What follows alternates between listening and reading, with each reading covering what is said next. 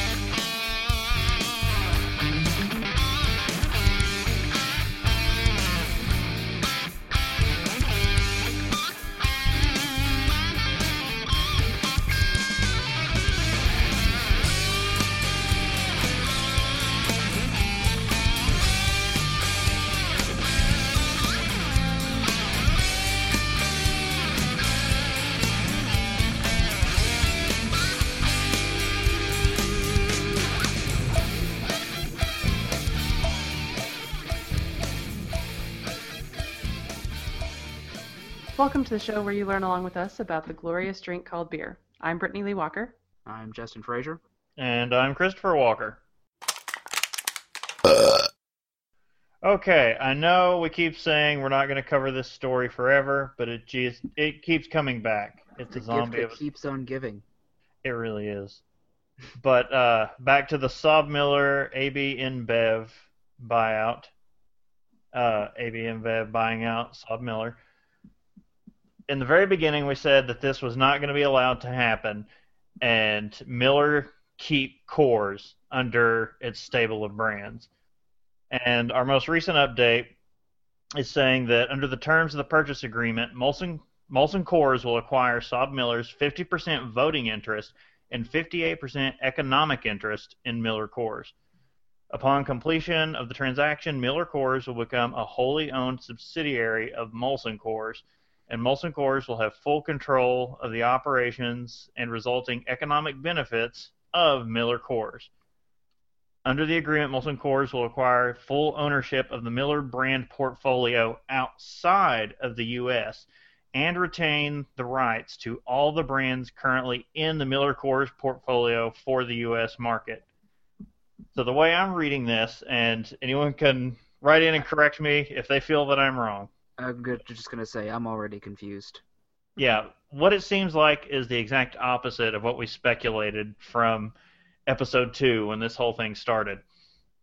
Because we thought that surely in the U.S. they would not allow this mega company monopoly to stay with all these brands, and there would be a massive sellout of you know M- Miller would have to dump all these brands that they own in order to let InBev buy them.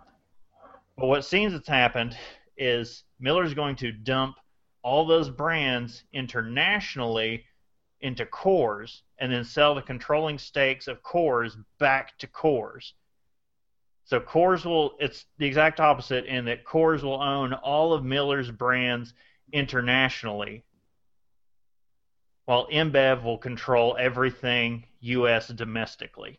I feel like they were listening and they decided just to just to prove us wrong. They did this out of spite. I think so too. It is very complicated.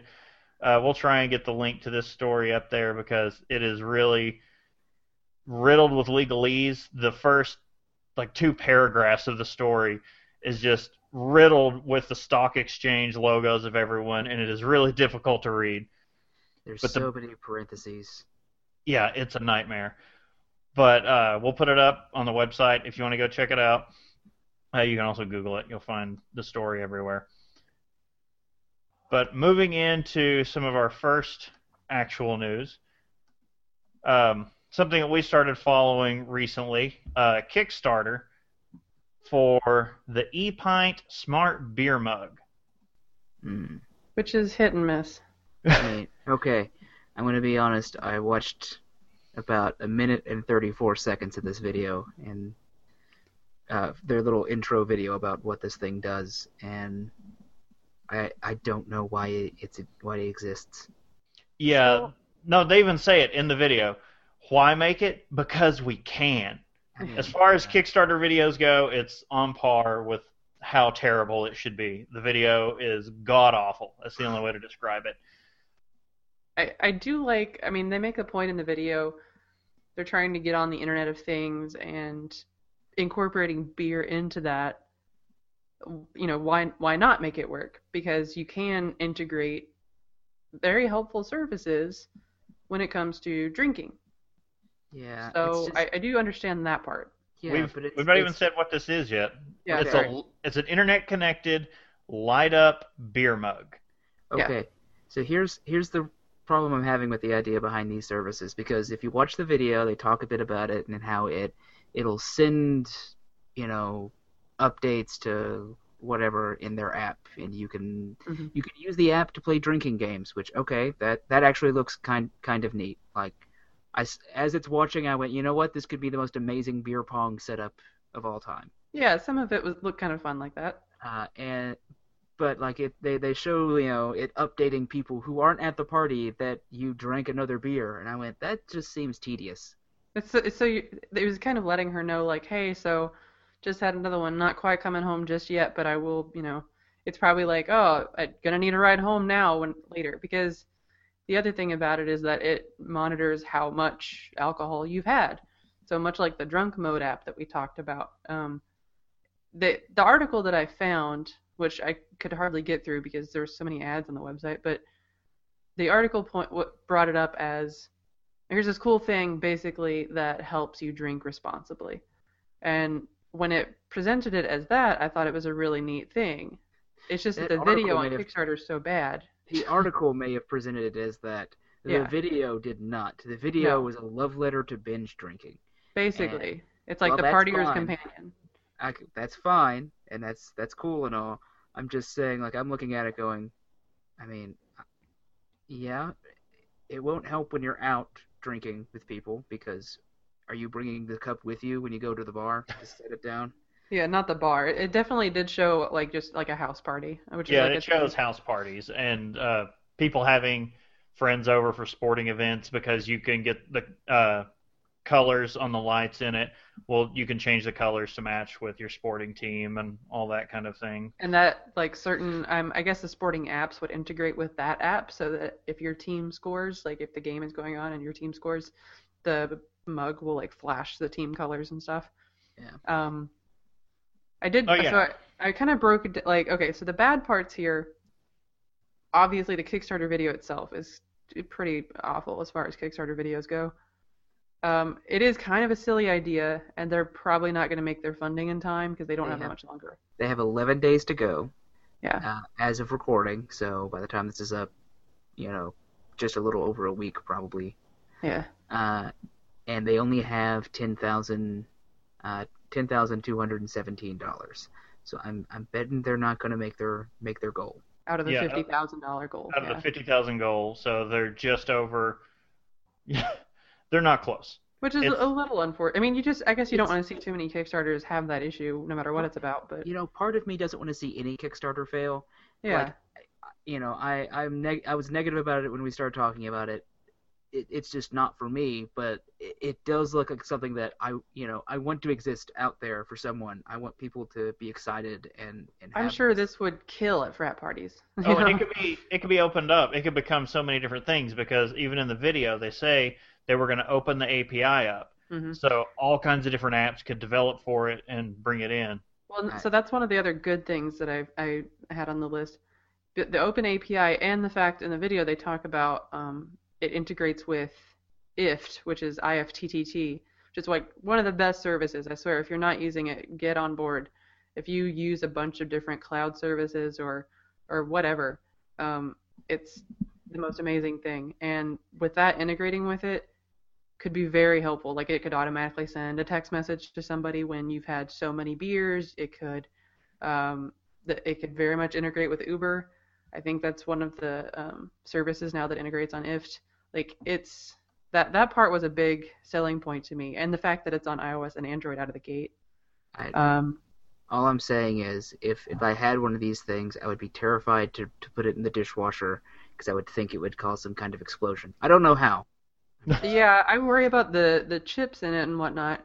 But I I, I did like the it's uh, it's a poly, so it's made of polycarbonate, which is a very I mean the Lumia Microsoft Lumia phones are made of polycarbonate. Like most a lot of cell phones that have plastic on them are polycarbonate plastic, like they're hardcore. So it's it's a not easily breakable material, which is kind of nice. But yeah, the I worry about the components in it, I guess, being washed.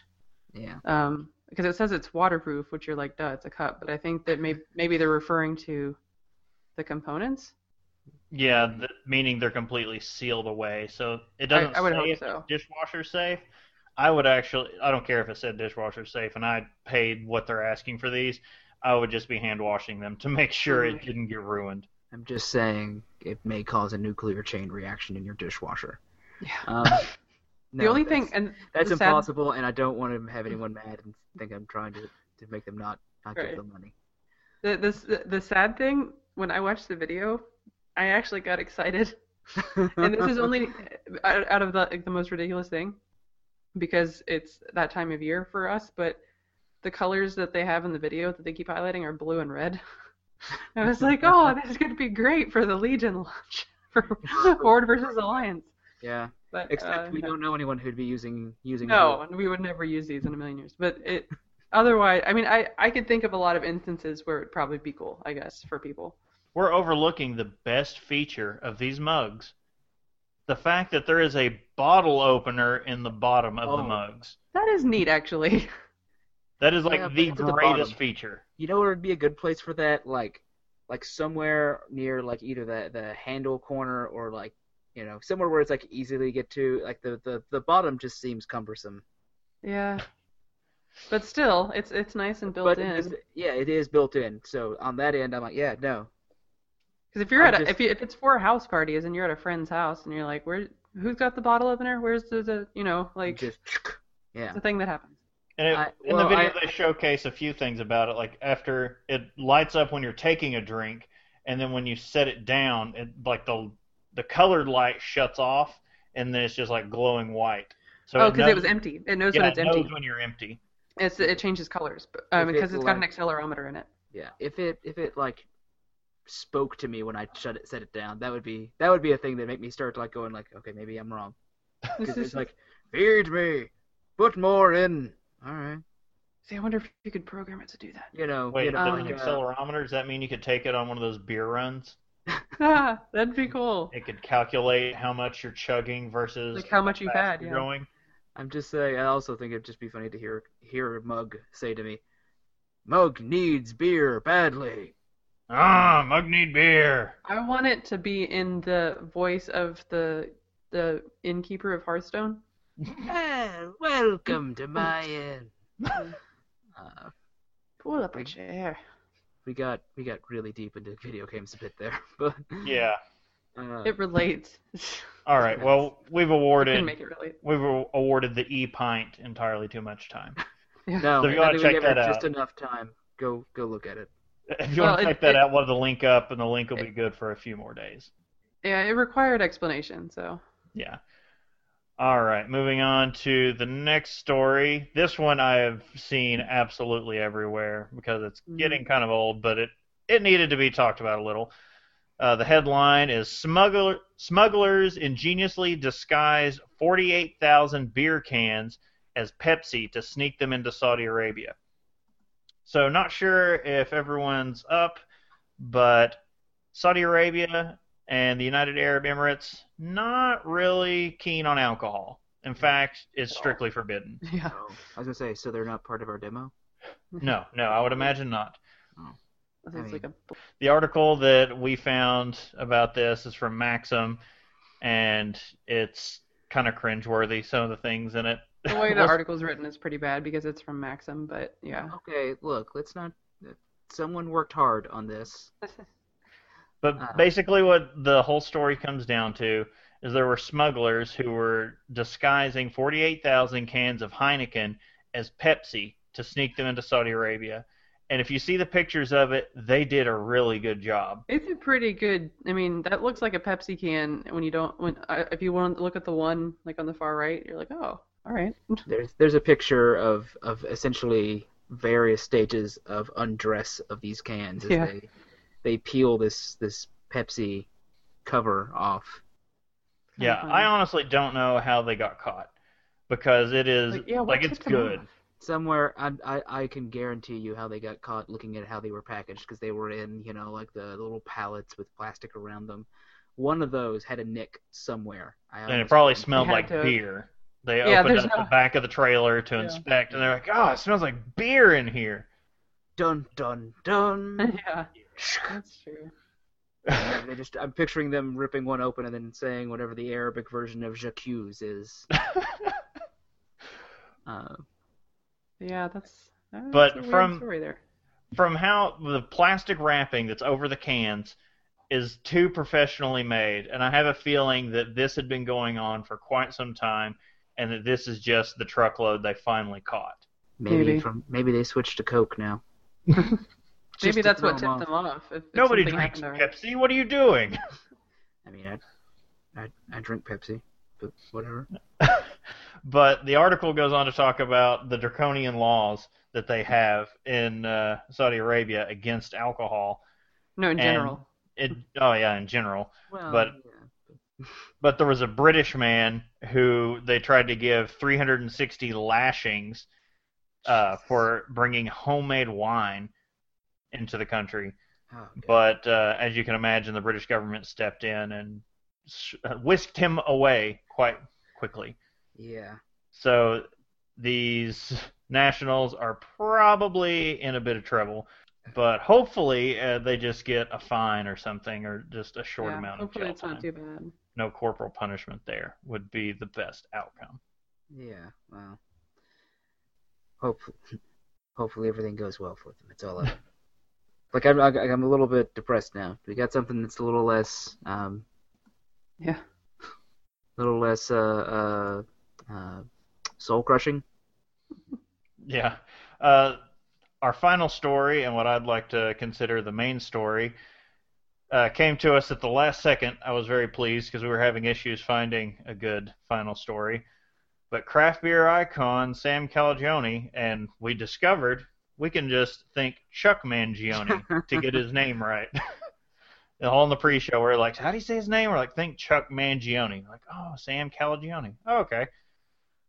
But we've talked about him in the past. He's the founder of Delaware-based Dogfish Head, who make the Pumpkin Ale and 90-minute IPA. Uh, Midas see the, touch. the Midas Touch, uh, the Midas Touch 60-minute IPA and 90-minute IPA.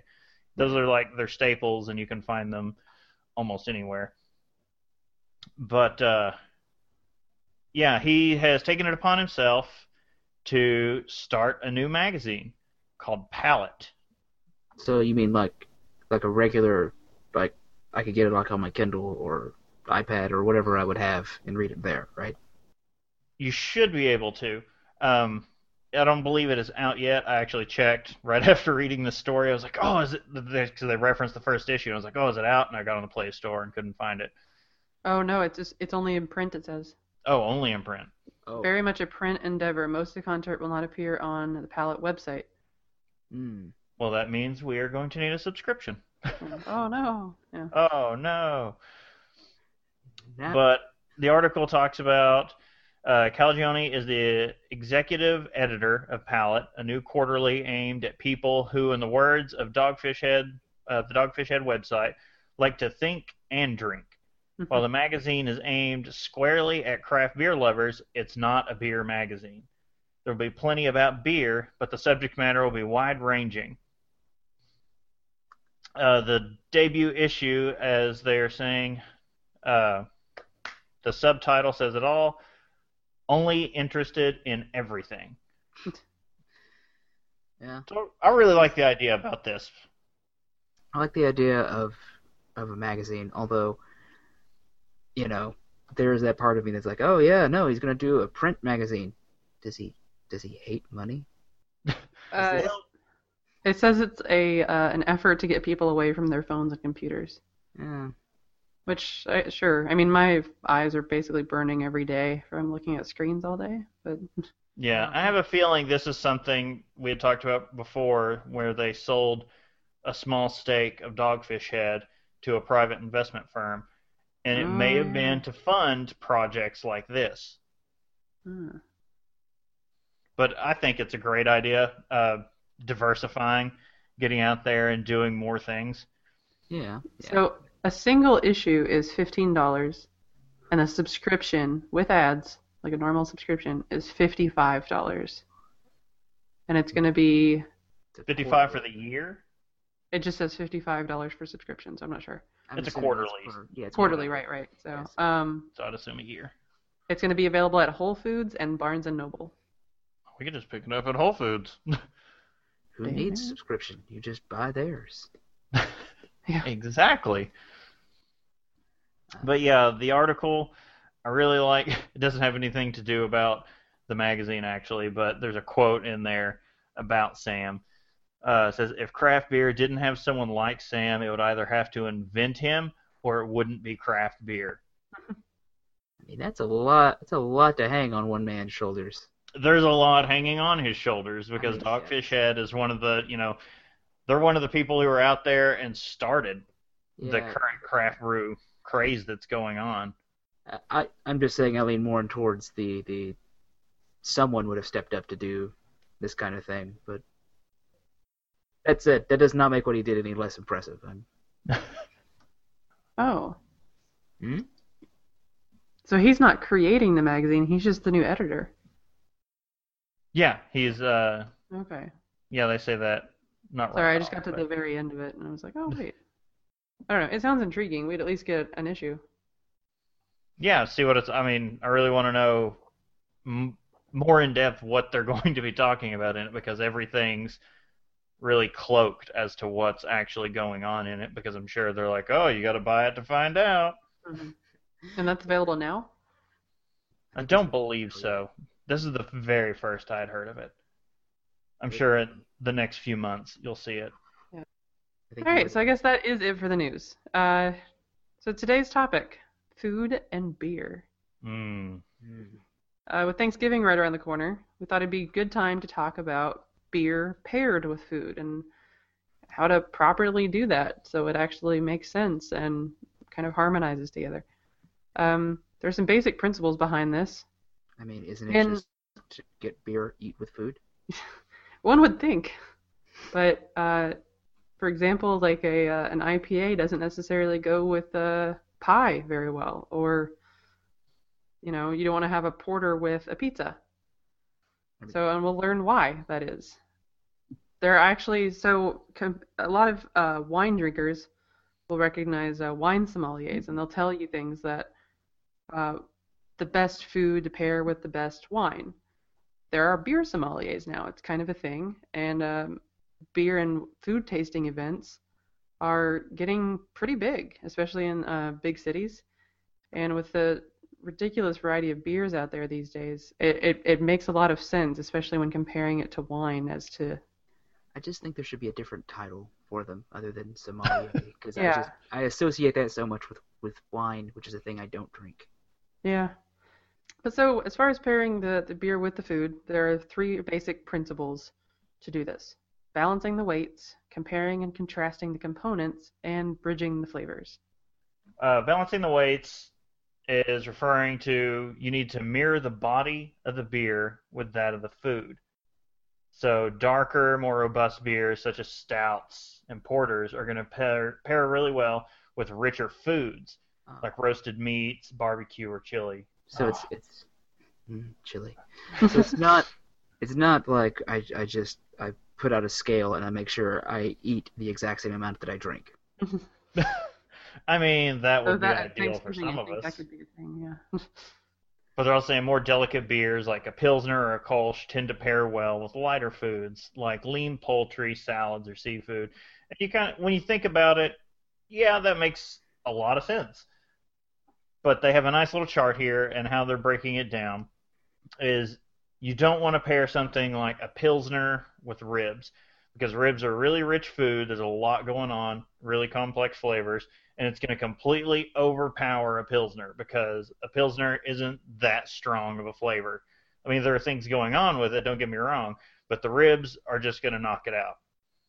Just, just gonna knock it over, take his lunch money. Exactly. But what would go good with ribs would be something like a stout, probably a porter as well, because they're pretty close. I mean, they're both really rich flavors. They're going to stand out on their own on your palate. Uh, a pilsner would actually go with something like a spring roll. Seems like it'd be a very reliable pairing. And they picked two beers to compare to everything in here. So they're just saying like stouts wouldn't go well with spring rolls. Yeah, stout because a spring roll is a real light flavor, and the stout would just obliterate it on your tongue. It would just I I could see not getting the flavor out of the pilsner for ribs, but I can totally see not being able to taste the spring roll because of what you're drinking. yeah. Mhm. it- you would eat the take a bite of the spring roll and then take a drink of your stout, and you would not taste the spring roll at all. Which I've had similar things happen to me before when I'm drinking a really strong beer and not eating something that's really heavy or got a lot of flavor to it, and then afterwards there's nothing on your tongue. All you taste is the beer. Yeah. All right. Well, we can also uh, work, look at comparing and contrasting the components. Uh, so, the idea behind this is understand how the common ingredients used to produce beer will contribute to different sensations and tastes uh, that that'll give you some kind of either harmony or you know complementary or contrasting uh, elements in your beer or food pairing. For example, like if you get say a very sweet beer like something that has like a lot of sweetness coming out of the malts. You might want to try that with something uh, that's if you want to do a contrasting taste to see you know kind of bring bring the uh, each other out to notice them more. Maybe try something like a sweet or as kind of acidic kind of area, maybe bitter or whatever. If you want to try to complement the flavor, maybe get it uh, you know just to get more more of that sweetness. Then find something you know nice and sweet, you know something kind of sugary or whatever and I think that's the idea behind that is you want to find a balance when you're trying to do these. Yeah, this is this this part would be more like experimentation. What what works, what doesn't, because taste is a little bit subjective. What tastes good to me might not taste good to you. So maybe you want something you you want contrasting flavors. You want to you want to throw in some. I'm trying to think of a nice sweet beer off the top of my head, and I'm drawing a blank. Yeah, I don't drink a Well, it lot of sweet be- beers, so Well, as far as if you want to, Or, I, I know that the complementing flavor would be um like when we went to the beer and um chocolate tasting, oh, the- yeah. like the raspberry lambic Get like um paired with the dark or- chocolate. Yeah, or lambic, yeah. Or you know, maybe you want to do something like you know, get a very hoppy, you know, IPA, and then try it with something sweet, just to just to see how that feels in your mouth. See what, Mhm. you know, see if that's good. Or you, know, you could try it with something bitter. The chart here that we have doesn't really have any complementary components listed there. Yeah, the chart seems to be breaking it down as in when you when you've got a beer picked, kind of think about what it is, where the flavors are coming from, and that'll help kind of guide you into what you're pairing it with. Yeah. Like that's the, the the main goal when you're doing this though is to to think about the beer that you're getting. What's the most noticeable aspect of it? What you know, do you taste any sweetness? Is it more bitter? Uh, some beers are spicy. There's a couple of like uh, hmm you know jalapeno flavored. I think I've had a jalapeno flavored pale ale before, which is better than I would think. Like my brain would just says none of those things go together. Uh, my taste buds went, "You were wrong, sir." Well, and even spicy in another sense, like if it's um seasonal spices, Yeah, yeah. they could Oh, be yeah. pretty strong. So yeah, that's that's kind of the idea behind doing, trying to, to look at the components for what for what it is. All right, and then um, finally, bridging the flavors. This is also another chart. We're going to link to this. Um, it's a Lifehacker article, and it's a big infographic chart. This suggests bridging ingredients in the food with aromas and flavors in the beer, and this enhances the flavors in both. So, the example the chart gives, which by the way looks delicious, all these examples, uh, the one that stands out to me, or one of them, I guess, is the uh, the Belgian style saison. The so the bridging flavor would be, it's got quite a few listed here, but like common ones would probably be uh, oregano, mint, lemongrass, um, coriander, and the example food is white fish with lemon and dill, which makes a lot of sense. I mean, you're going to see, I mean, Well, like, cod with lemon. You're th- now you can think, well, Belgian saison. Like, there's a lot of different saisons out there, but um, well, like that would actually be really good. yeah, one of the the bridging flavors is dill, and so you continue that on when you get to your your white fish with you know, seasoned with some lemon and dill. So yeah, Well, and the lemongrass too. So I mean, Yeah. like I'm I, I think listed in that that chart as well. I think you did you say or no? It's uh for like the American Pale Ale. They mentioned rosemary, pine, spruce, and juniper are bridging flavors examples to get you to like you know rosemary dusted creamed chicken. sounds awesome. Yeah, and there's there's some there's some that have like you know I can picture drinking like a uh, a sati or something. You know, find something that's got like a nice other juniper flavor to it, and just carry that carry that all the way through. Yeah. Um, and then of course in the in the chart it goes from you know from light to dark on um, the beer and food. So the other one that looks delicious is uh, another Belgian style, which you know it's it, that's a lot of they just have a lot of good a lot of good styles. But bacon wrapped date, and uh, that's paired with a Belgian style dark ale, which with the bridging flavor being dates um, or other kind of dried fruit. Yeah. Okay.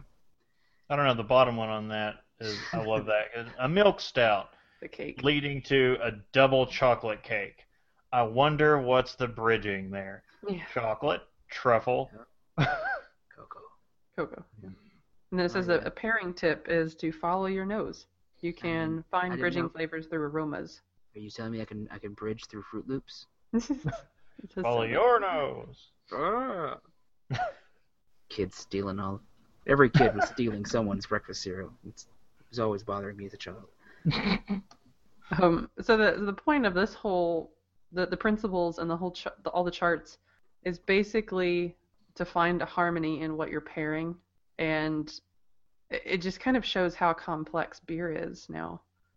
Yeah, Um, well, it's got a lot of different flavors to, you know, they they took a lot of time throwing a lot of stuff in there to to find a good sort of flavor palette, uh, good flavor palette for the uh, for the beer, and you know, you want to take your time and pick some food that'll help accentuate that. I mean, it's fine on its own, but you know, if you drink too much beer just by itself, you're you get a lot drunker a lot faster than you would if you were, you know, eating. Yes. Um, so the other less sick. Yeah, really. Uh, the other um, big takeaway, uh, really researching any of this, is that generally you pretty much want to pair light dishes with light beer, and not to say light beer, but you know, like a, a lighter, a lighter bodied beer. So that would be lagers, pilsners, wheat beers, um, and then as you go down to the heavier dishes, the beer also gets darker. So heavy dish, heavy beer. So a heavy bodied beer could be stouts, porters, barley wines, and then the middle stuff would be ales, IPAs. Um, and we'll get into some more um, some good examples for the holiday season later on. Yeah, it, uh, you know, I think a good place to to get your head around some of this, if you are like a kind of a you know wine drinker, maybe you're coming into beer, try something like doing, you know, think about how you pair your your wines with things. You know, like you want to put like, I think is it fish with white wine, I think so. and so you would want to pair like you know lighter beers into that area, or you know, I guess people drink red wine with steak. like some kind of Yeah. Chardonnay or something, and so you'd you'd want to put in like a porter or a stout with steak. I mean, personally, I could probably do a, stout with anything, but I, I would get how that would over over you know, overpower Yeah. the taste of fish. Yeah, a stout with like a Caesar salad, probably not so much. Um, Look, you you watch it. Um, but yeah, it, it, the we found an, an article that gave a really good example of this. I, I I don't drink a lot of wine, but I do like the darker, kind of drier reds. Um, so the Cabernet Sauvignon and the Malbec, and it those compare to the heavy body beers like the stouts and porters and barley wines. So much like the food chart was showing us, when you get start, getting into like you know the steaks and the the, the crazy the rich meats, you're gonna look for those heavier beers. Yeah, another thing to keep in mind is going to be the texture, and the article is also talking about the timing. But textures are a real interpretive thing. Some people are going to find different textures very pleasing, especially coming together in different ways. But what they were talking about in the article are about how things like bubbles can cut fried and fatty foods up a lot more in your mouth. So what they were talking about with this is saying you want to go with a more carbonized beer when you're eating uh, like rich, greasy foods like pizza. And when we were researching this, and as soon as I read that, just that sentence, I was just like, mm, pizza. Pizza, man. Nothing. I, I, I hear that. And I'm just like, yeah, no, pizza and beer. That's the that's the staple. Yeah, uh, we ended up getting sushi, but uh, the whole time to go get sushi, I was just like, but pizza. pizza. but yeah, uh, they're saying it's a greasy match made in heaven and requires something that will stand up to the acids in the tomato and cut through the fatty cheese, but not overwhelm the dish. They're saying uh, ales, Pilsners, and Lagers are your best bet with pizza, That's, and I have to agree. yeah, Yeah. that's actually really that's accurate. Uh, I, back in I don't know, I had to been just turned 21 or something. I tried drinking pizza with stout, and all I could taste was the stout. Uh, which I mean, uh, yeah. wasn't the worst thing in the world, but I got pizza for a reason. Uh, Yeah. There's another thing that we should probably bring up. Be careful about just matching beer to region. For example, just because you're eating Mexican food doesn't mean you need to buy a Corona. Uh, Not saying there's anything wrong with Corona. I'm just saying, you know, you get some like, you know, um, steak fajitas or something. Maybe you want to taste that steak. Yeah. Uh, Yeah, and you got to be careful because some of the brands that you may associate with being from certain regions probably actually aren't and are probably brewed in the U.S. or Canada anyway. There's also a thing here about uh, experts advocate drinking stronger and fruitier flavors when dining with spicy fare, uh, like ales, hefeweizens, and wheat beers. I mean, no matter what you're drinking, something nice and cold is going to feel good against something hot. Uh, it may not make it less spicy, but the, the fruitiness, I think, it's not a thing I've tried, or not intentionally tried anyway. I'm pretty sure I've had a hefeweizen with Mexican though. yeah, that kind of it makes a little bit of sense. It's well, and it kind of like what that the Lifehacker chart was referring to, as far as um, I think it was the the con- complementing flavors. So if you go Hefeweizen is kind of a lighter, a lighter style, and it's got a it's got kind of a sweetness to it because some of them have like that banana kind of aftertaste. Mm. Um, so that'd be interesting, I think, to try with like Mexican food or Indian food or something. some of the uh, some of the stuff here. Uh, we found an article. Was it from Epicurious? Mhm. Yeah, and it's got a couple suggestions for just styles of beer you may want to pair with food. You know, like ales they suggest with burgers, buffalo wings, Asian food, Mexican food. Kind of your you know pizzas and some of that. You know, the fattier things. I guess with the idea of trying to to you know I guess keep some of the flavor for everything and to I guess what was the thing? You know, the stuff with the bubbles. yeah, like when in doubt, a good ale to go with. If you're just going, that's why you probably see a lot of um, you see more ales around like sports season when you have like wings and you know cheese sticks and things like that. Yeah. That makes a lot more sense. But yeah, they have stuff like uh, I think like bock beer, like they wanted to pair with like Cajun food, jerk chicken, Hmm. sausage. And I can see pairing bock beer with sausage. That Yeah, that, that that seems like that's one of those things. Like there's a reason you're picturing a beer and sausage. Yeah. Yeah.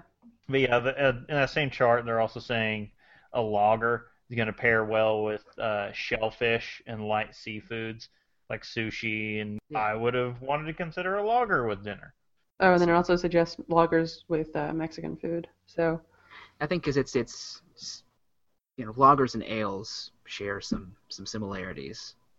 So, Yeah, you know, like for the same reason that they also suggest using pilsners with Mexican food, because again, these are some of the the because they're in a lighter Yeah, category. they're in that lighter flavor profile category. Yeah, I would say the Whereas- lager is probably a me- uh, light to medium, where in the pilsner is definitely light, but We're like like they're saying like porters and stouts with like barbecue and ooh, Chili. porter with smoked sausage or Yeah. smoked food. Stout pair with roasted foods or smoked foods. Mm. I want I really want to do a comparison one time about the percentage of this show that is just us going mm. Mm. Mm. Clearly, we need to have food with us when we're doing our drinking. No, we shouldn't be eating while trying to talk. That's rude. No. It'd be the worst podcast ever. Oh, This is oh, taste gosh. Oh, no. God. The steak. Uh, yeah. So, oh, so the well, that's interesting. It also um, throws sushi down at the bottom too, with uh, wheat beers and hefeweizen. Yeah, yeah. So That that's kind of to- interesting too. Yeah, that seems to go with the vein of some of what we've been what we've been discussing. Um, Oh, that makes sense because then if you could, if you do the complimentary thing, Yeah. and paired with some uh, citrus flavored dishes, it says to do with the hefeweizen. That makes a lot of Mm. sense. Yeah. Sorry. Again, just keep going. Mm. Yeah. There's a couple other things you might want to look up. If you know you're feeling like you're in a you know, you're out getting ready to go order a drink with you know what you're trying to think of for dinner and you're like oh what should i get? Uh, a couple couple decent guides and charts to look for. Uh, there's one from beer advocate and then one from sam adams. We'll have them up in the show notes as well i believe right? Mm-hmm. Oh yeah, they're real good for you know on the go, on the spot. You're like, oh, this is when you're presented with one or the other. Like I have this food that I that I'm going to order. What drink should I take with it? Or you're like oh, I already ordered a beer. What food should I get with it? And there's some quick on the fly charts that'll help you. The Sam Adams one is obviously going to be pairing you with only Sam Adams beers. And that's Yeah. kind of good because a lot of them are going to be available at pretty much every restaurant you could be at. And No. but and then they also give the flavor profile. So if you did want to try to compare that to some other beer, that would make sense. Right. Now, this is not to say that you, you know, we're just putting this out there as options when you want to get something to to to drink with dinner. You know, you don't have to you get what you want. You follow your heart. Yeah, at the end of the day, it's what you like. If you if you're now if you're just like I don't know, I really like stout with pizza, then you Yeah. go for it. You could be like, oh, there's just something about the dairy and the cheese that goes well with something in the malt. It, Then- then that's that's you. We're all like like the chemicals in your tongue are co- going to be interpreted completely different, and it's fine. Yeah. Mhm. No. But those are, you know, at the very least though, if you want to try out some of these things, just just pull up these uh pull a couple of these links and just kind of save them to your phone next time you go out and go, yeah, okay, let's try it. Be adventurous. That's all I'm. Yes. I'm saying be yourself, but also try new things. Stick to what you know, but branch out. Yeah. We've also got some Thanksgiving beer pairings, just in time for the holidays. Celebrate. Yeah, they're starting it off like your main course, your turkey. Seems like these are just it's just a quick list off, something Yeah. to think about. I'm just uh, saying I want a Thanksgiving meal with each of the meals, like a whole like ridiculous portion of stuff, with a beer for each one. Yeah. So you just want that like the little glass, little tasting glass with each one of them. I'm saying at the end of this meal, I want to feel like the the guy at the French restaurant in the Meaning of Life movie. Oh.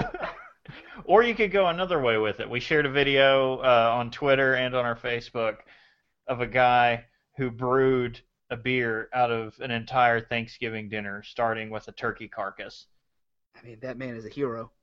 Yes, I mean he was just like cranberry stuffing, a turkey. I mean it's it's all in there. And if you want to go watch them beginning to end with this, uh, they say the flavor as it came out was very smoky.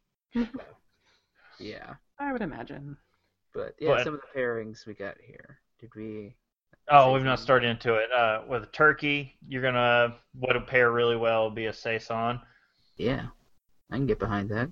Stuffing, uh, you're looking at uh, Czech Pilsner, or just a Pilsner in general. I And mean, if you can't, if you have to settle for I not thought- getting a Czech pis- Czech Pilsner, Yeah, the Czech Pilsner is listed on just about everything, and I'm like, what Oh, is this? Why haven't a- I had one? You've not had a Czech Pilsner. Apparently not. Oh, You man. have. You just I you probably weren't don't paying anything. attention to it at the time. No, like they're they're good. I like them. Like I again, it's one of those things you like from a different end of the spectrums. I love stouts, but yeah, no, bring me that Czech Pilsner. Yeah, Pilsner's Those good guys- sometimes. Those guys know how to make it. Mashed potatoes and gravy with an English brown ale. And it recommends Samuel Smith because Samuel Smith. Um, because reasons. Beca- yeah, because Samuel Smith is delicious. Uh, they recommended green bean casserole with American pale ale. Uh, I'm not really a big fan of green bean casseroles. Yeah, we totally don't make it at all at our house. That that seems like a course that here we could just skip. We're just like green bean casserole and American Pale Ale. Yeah, we'll, we'll just kind of we'll skip the green bean casserole. Well, what about the ham and the white and the Weizenbock? No, that sounds just fine. that sounds interesting. Like I really want to try that. We don't. I guess some people could do. See, and and everybody's holidays are very different with what they make. We we do two different kinds of turkey, like two cooked two different ways. Oh, Um, and we, we we do ham at Christmas though, so I might try the Weizenbock at Christmas with maybe ham. my family's just unhealthy, but we do ham at any time we have a big holiday See, gathering. that's my family, and the ham is always gray. We're pretty sure they've had the same ham since like 1988, and they just keep pulling it back out every year because I swear it's gray. Everyone I just looks at it and that. pokes it. Everyone's like, "No, no, thanks. I don't want any ham this year." Not this time. and we don't see we don't do cranberry sauce either.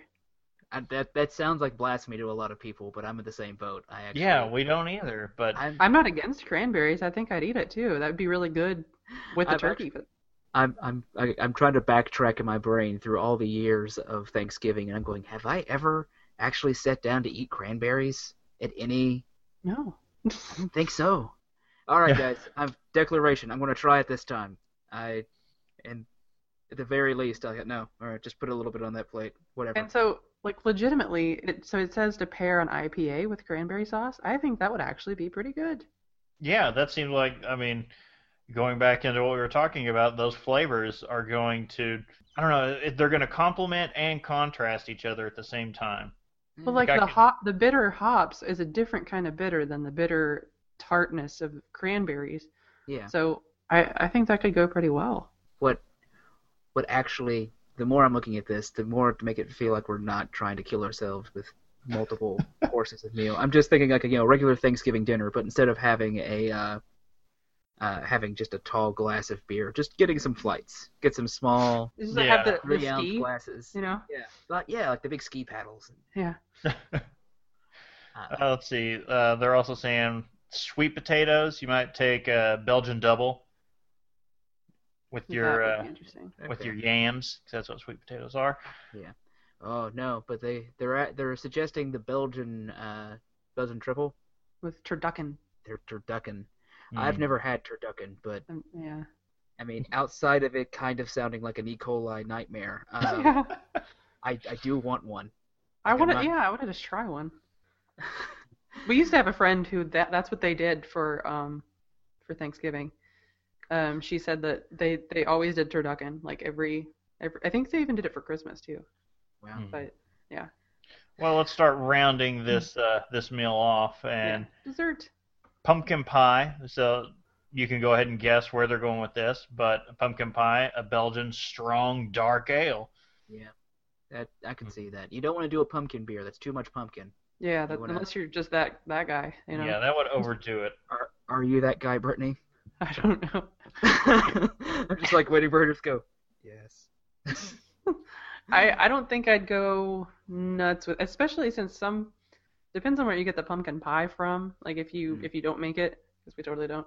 Um, but it, it you know some of them are kind of intense with the amount of spices they put in there. yeah. But I don't. I think that would be a little much. I, I guess maybe if I did a pumpkin porter, I don't know. But I'd probably try the dark ale first. What about pecan, pecan pie with a uh, with a Russian Imperial Stout? That's my jam right there. That's to what be I, delicious. I am already going. No, that's what we're. That's how we're ending it this Thanksgiving. I I'll have to go and get a Russian Imperial Stout to have with my dessert, and then I'm just gonna fall on the couch. yeah, yeah. once once the alcohol and the itis takes over and you just Ugh. Basically, I I have to Slowly try that. rocks me to sleep. That's gotta be amazing Just- though. Man, this meal doesn't sound like it would slowly rock me to sleep. It sounds like it would punch me in the face and knock me onto the couch unconscious. Yes. Just bang, like I finish, I burp, and then I fall over, and they have to send me to the hospital. Just like, oh god, he won't wake up. he slept into a food coma, ma'am. That's Thanksgiving. Speaking of the itis, Brittany's got a different kind of itis right now. Bronchitis. Oh yeah, yeah. Yeah. if anyone's wondering why my voice sounds kind of jacked, uh, that's because I'm still sick. Though I'm drinking, I did look it up, and I'm only having the one beer, and this is the first bit of alcohol I've had in two weeks.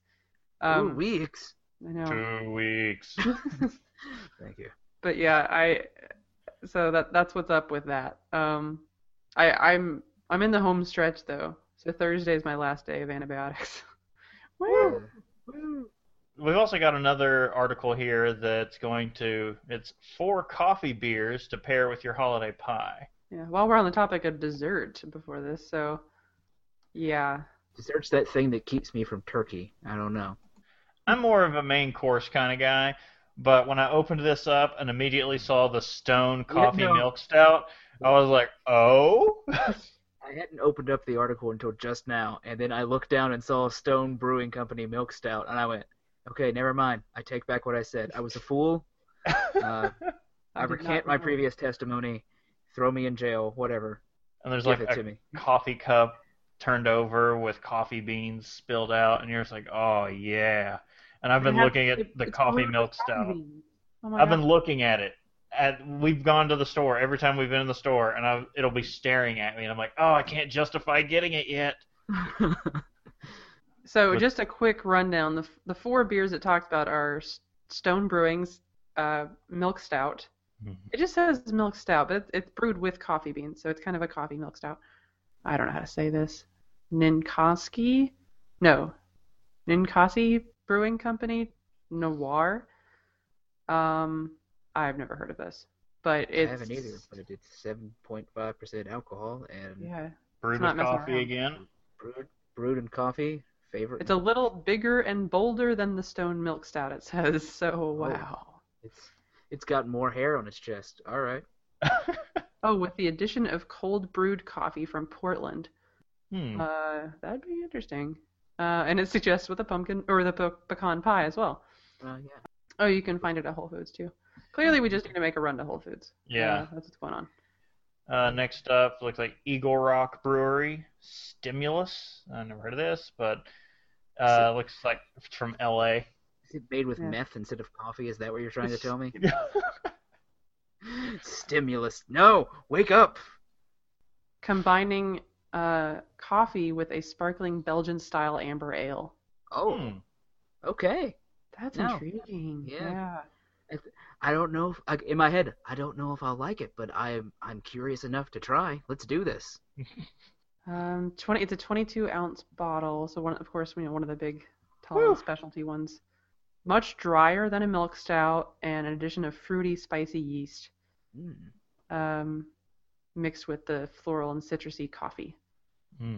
It says to pair it with apple pie or apple pie a la mode. Yes. Yeah. No, I'm just picturing my grandmother's old ma- apple pie right now, going like, mm, she would be mad if I drank beer along with that, but that would make a good pie. Yeah. Damn, that's good. Damn Um, fine apple pie. Damn fine. Uh, finally, the AleSmith Speedway Stout, which I have also never heard. Like, Stone is the only one on here I've ever heard of.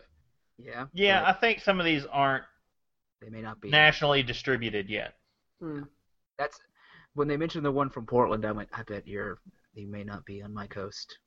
Yeah, Oh, like these last two are definitely, and like I said, the one from Port. Most of these are West Coast, so Yeah, this one's San we've not. Diego, so. we've not heard of them.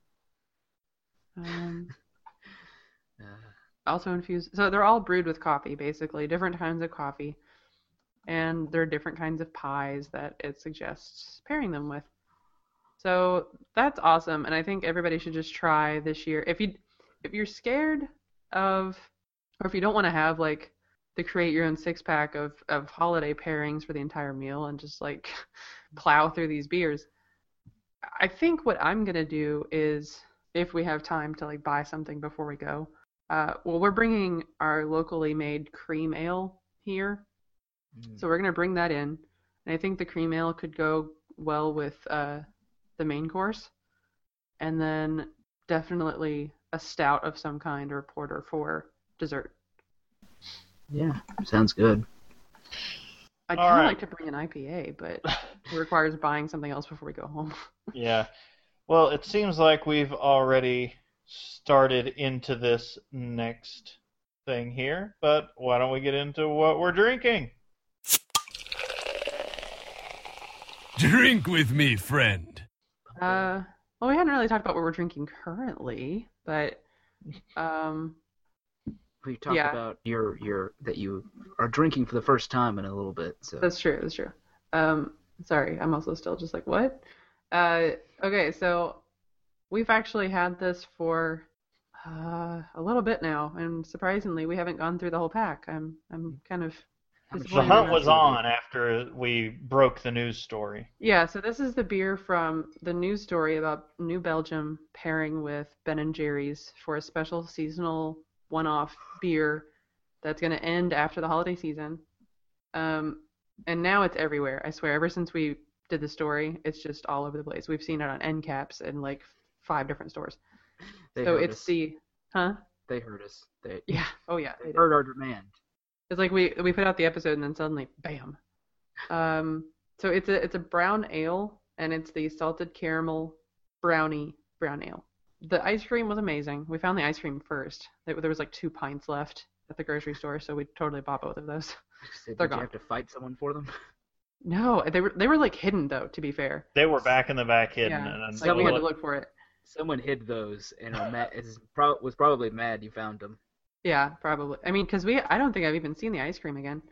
Um, but yeah, the beer is everywhere now. So the the beer is delicious. I, s- it, you can definitely taste the brownie. Uh, It's it, the brownie's kind of like an aftertaste, and then um, the salted caramel's definitely like up front, and it's it's everything that you wanted it to be. Like, I will really give the warning because my first thought was like, there's an ice cream and a beer. I was like, no, we're doing a beer float. That's happening. And I did a small, small portion because I was like, oh, this is going to be, you know, it's going to curdle. It's going to be kind of gross. I don't know if you've ever tried to make uh, too big of a car bomb, and it just kind of curdles. And then after a few drinks, you're like, oh no, we're done with that. I had a feeling this was going to go that way, so I did a small one those first two or three sips were heaven.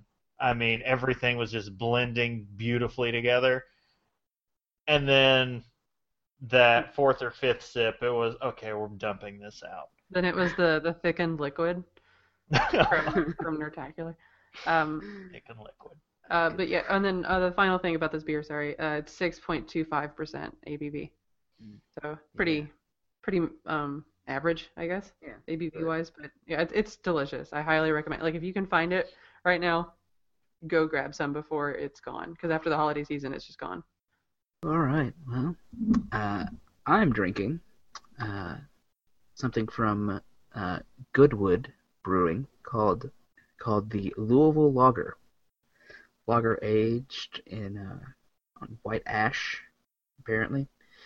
Uh, We've Yeah, seen this too at the store, and I think we actually have a bottle to try at some point in the fridge. Yeah, but I was stout. really curious about it. I, I was talking to Brittany about it. I think you guys have the stout. Uh. Hmm. I I grabbed the I grabbed the lager as part of one of my my create your own six pack sort of things, and at first it was just kind of just just a lager, didn't have a whole lot going on. But the longer I've been drinking on it, the more the more I'm getting some of that some of that you know wood ash flavor in there, and I'm I'm liking it. Uh, like it's it's not the greatest beer I've ever had in the world, but you know what? It's it's not bad. It's it's pretty good though. I do I do say like, yo, give it a shot if you find it. Uh, obviously it's a lager, uh, and it's uh, only like 4.2% alcohol, so it's you know Pretty light. Pretty light, but it's it's fairly tasty. I will say though, when I opened this bottle, it was like someone dropped pop rocks into this thing. It just kept trying to foam out. But yeah, no, Eh, Okay, so and then for for those outside of our uh, general region here, we're saying Louisville. some people will say Louisville. Or For people. Louisville. It's They're Louisville. wrong. Louisville. You have to say it wrong like the Kentuckians do. Um, we're not saying that we're saying it the correct way. We're saying it the correct way for Kentuckians. So, You come to Kentucky and say Louisville or Louisville or Appalachian, no one's gonna know what the hell you're talking about. you're going to be looked at like a crack addict. Um, it, it's yes, it, the the city was named after King Louis. Correct. We do not say that. It is Louisville. it's as if there were more syllables and letters involved. Um, Less movement of the tongue. Yes. Louisville. Just just let it roll over there. yeah. Just just power through that word. But so the downside is it's pretty. It's another one of those localized things. So I don't know how widely spread it is right now. But if you're in the, I would. I, it's it's up here too. So I would say if you're in uh, Kentucky or um, the greater Ohio. Cincinnati area, you'd probably be able to find it. Maybe even like um, west and east of Kentucky. All right, and I was stalling for time because I can't find any of the pertinent information on my bottle, but I am drinking a Samuel Smith oatmeal stout. It is obviously a stout. Um, it's if you go to some stores where they're going to put like staff picks and things up front, if you're just going in browsing, it is usually that's where I found it. I'd heard a lot about it. I'd seen it before uh, because oatmeal stouts, I'd never really been into them, and then I finally had the Founder's Breakfast Stout, and I was like, oh, no, no, oatmeal stouts, that needs to be a thing from now on for me. man. But it is an import. Uh, that was really big during the import craze of like the past 10, 15 years that we were going through. That's just now kind of fading out, and it is delicious. I love it, and I have looked over this bottle several times, and I can't get an ABV or anything. can't get any information out of it. It's it's inscrutable. It's uh oh crap. Oh, it's five percent. Okay, I say it's very British. You can't understand a damn thing it says. Um, it's I found on on Beer Advocate. So it's got it's five percent ABV. Okay. Woohoo! All right. Uh, any any? I guess you guys have mentioned a little bit of your special drinking plans for for Thanksgiving. Oh yeah, actually, uh, as Brittany was saying, our local brewery, who we frequent their tap room, uh, finally in the last week started canning their uh, golden cream ale. It's called Storm. We picked up a six pack, and we were thinking we'd take that home so some of our families could try it because it's within walking distance of us, and it's a little lighter. We figured it'd be a nice way to start the meal and plans are starting to lean towards with every course let's get a different beer. And we'll start lighter and start tracking in darker and darker until we hit dessert with like a porter or a stout. Yeah, and so we also got the um, for some reason out right now they're they're pretty they're they're like everywhere. I don't know why that is, but um, two more of the Game of Thrones themed um, beers are out, and we got two of those. We got the uh, Take the Black Stout, I have seen those. Yeah. and um, I can't remember the other name of the other one, but it's a it's a blonde ale. oh it's the uh, iron throne Iron Throne Blonde Ale, yeah. Um, so those might be good to pair with stuff too. Like the, I'm I'm very intrigued about that stout. Like that could be good with um, the pumpkin pie probably. Mhm now I'm just sitting here in my head, just going. And I'm, I think I'm gonna look for. I'm definitely gonna look for some more of that stuff because we're getting an apple pie to take home for Thanksgiving um, from Whole Foods because they're doing this big like, order your whole Thanksgiving meal here and just like pick it up. Um, but so we're bringing the pie home, and I will check to see if Palette is available. Is it Palette? Is that what it's called? Yeah, Palette. Uh, um, the uh, the magazine the magazine. I'll see if that's available yet, and if if nothing else, I can also see if any of those beers we talked about are there. I kind of want to, like, while we're all kind of like back back in the same general neck of the woods, just get my mom to make an extra apple pie and just drop it off. Like, no, you have to have this. But unfortunately, it wouldn't survive any drive with me because I would just be sitting there trying to eat it while driving. five No. minutes would pass and you'd be like well has been a while since i've eaten it's been eight minutes it has been. Oh, Uh, no, uh, unlike you guys, I will not be. I will not be drinking on Thanksgiving Day. Uh, my family is a bit dry. Uh, So, also, there's a whole lot of children, like six and under, eight and under. I I guarantee you, one of them would pick it up by mistake and just start drinking. ooh, that'd be a bad time. Yeah. Like I'm just like, no, I there, there. I have so like all of my cousins have kids now. Like there's, it's not safe. But I'll I'll find time after after to to enjoy some some Thanksgiving beer pairings maybe. That's what With the some lef- leftovers were for. I Yeah, with some leftovers. that's what that's what that's about. Um, Yeah.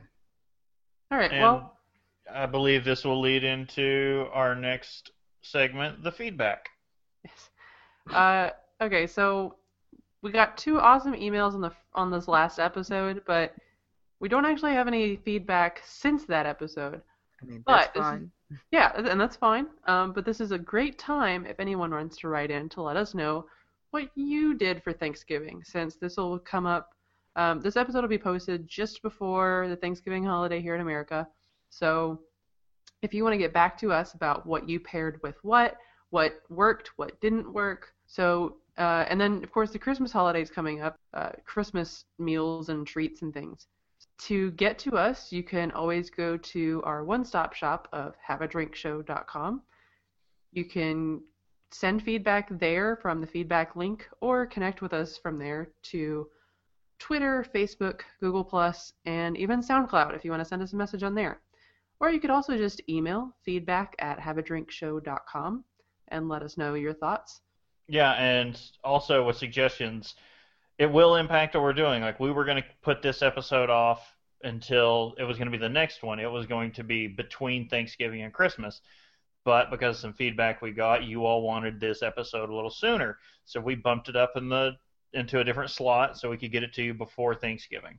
And also, yeah, that's a good place to put it. It was a good good idea. We appreciate it. If you have funny drunk Thanksgiving stories, I you know I'd love to hear them too. yes. Please, we are fully open to that, and with your permission, we would love to read them. or even if you just want us to read them and not read them on air, I'm you know just as That's long as I laugh. We'd also like to take some time to thank uh, Alan Robinson for the show music and uh, Lynn Peralta for the album art. Uh, you can find links to their stuff uh, on the episodes pa- on the episodes page for the site. And uh, don't forget, please uh, subscribe to us on your favorite podcatcher. Uh, rate us on iTunes. It's really, really very helpful if you do. Uh, links for that can be found over on the site. All right, and then uh, check us out in another couple of weeks for the next episode. And thanks for listening. Once again, I'm Brittany Lee Walker. Uh, Justin Frazier. and I'm Christopher Walker, and see you next time. Bye.